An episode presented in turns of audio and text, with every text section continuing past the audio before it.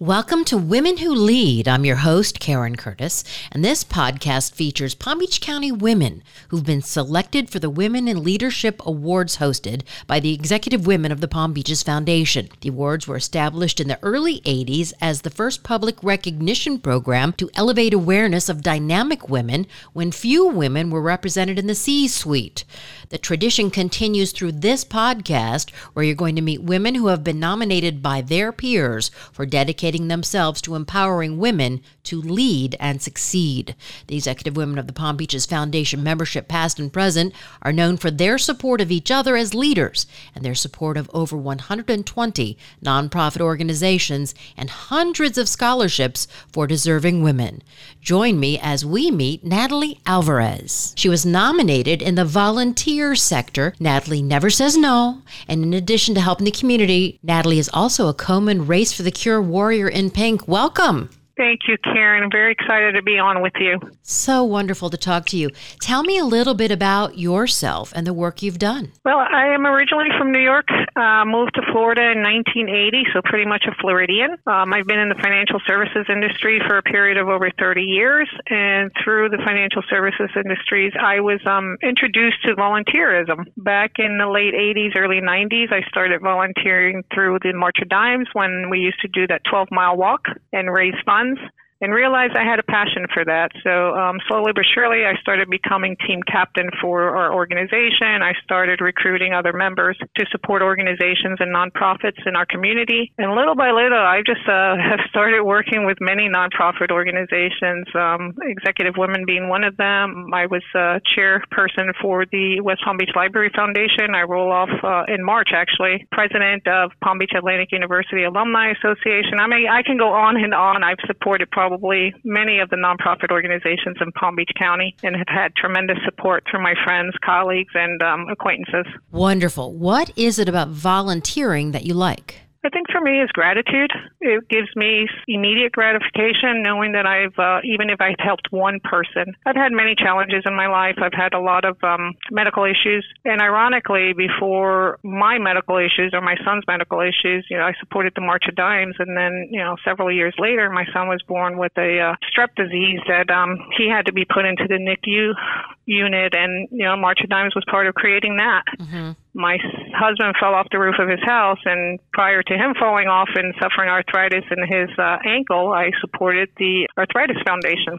Very important. That's awesome. So, what does leadership mean to you, Natalie? And what does it mean, especially, to be a woman in leadership? Leadership to me is truly working and collaborating with others to achieve a common goal, motivating, encouraging, building relationships, for me rolling up my sleeve and accomplishing the overall goal with my team. As a woman, I think men and women share same same traits when it comes to leadership, but as a woman, I think we we are a bit more transformational when it comes to leading. We're more empathetic, and for me, it's just working with a team, um, accomplishing a goal that uh, immediate, like I said, gratification. Gratitude to me is probably one of my key factors and what I focus on in all that I do. It's really interesting because I was going to ask you. You were honored for your role in the volunteer sector.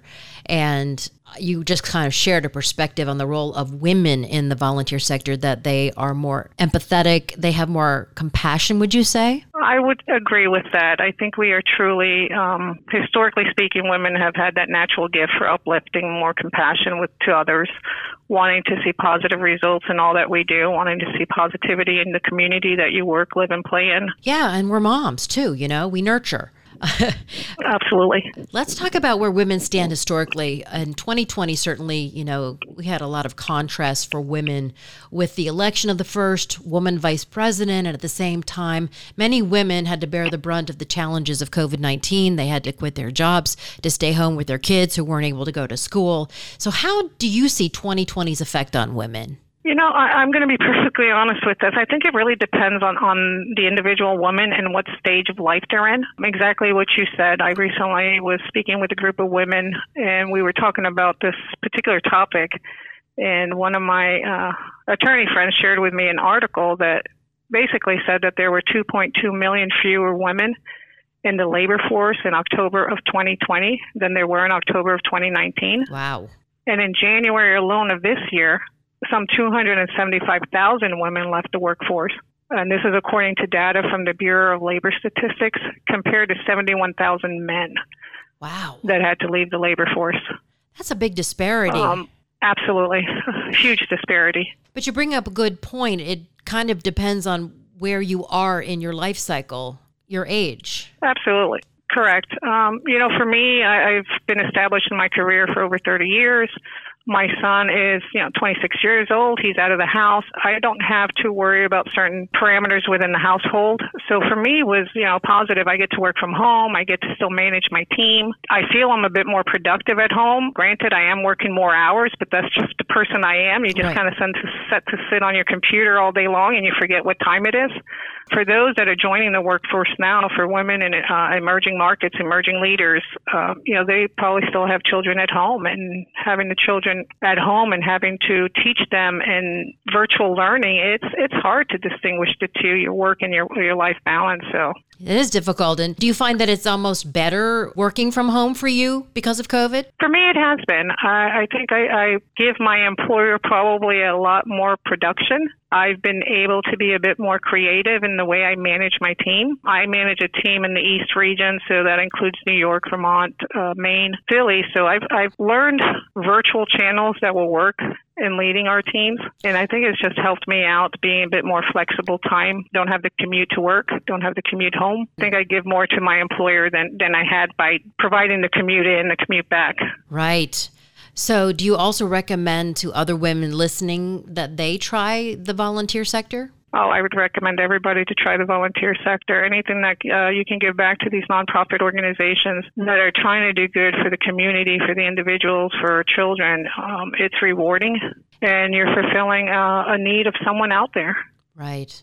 How has COVID changed your life and your leadership style and your thinking? I don't think it's changed my life besides being a bit more relaxed at home. Good. Uh, my leadership style has still been the same. I'm still encouraging my team. I still support my team. I'm the type of individual that I will do anything that I ask my team to do.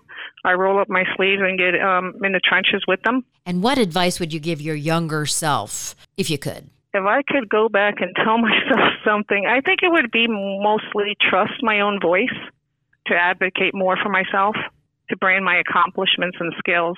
Wonderful. So, Natalie Alvarez, thank you so much for joining us. Named one of the executive women of the Palm Beaches Outstanding Women in Leadership in the volunteer sector. And we thank you for your service. Karen, I truly appreciate being on and thank you for all that you do.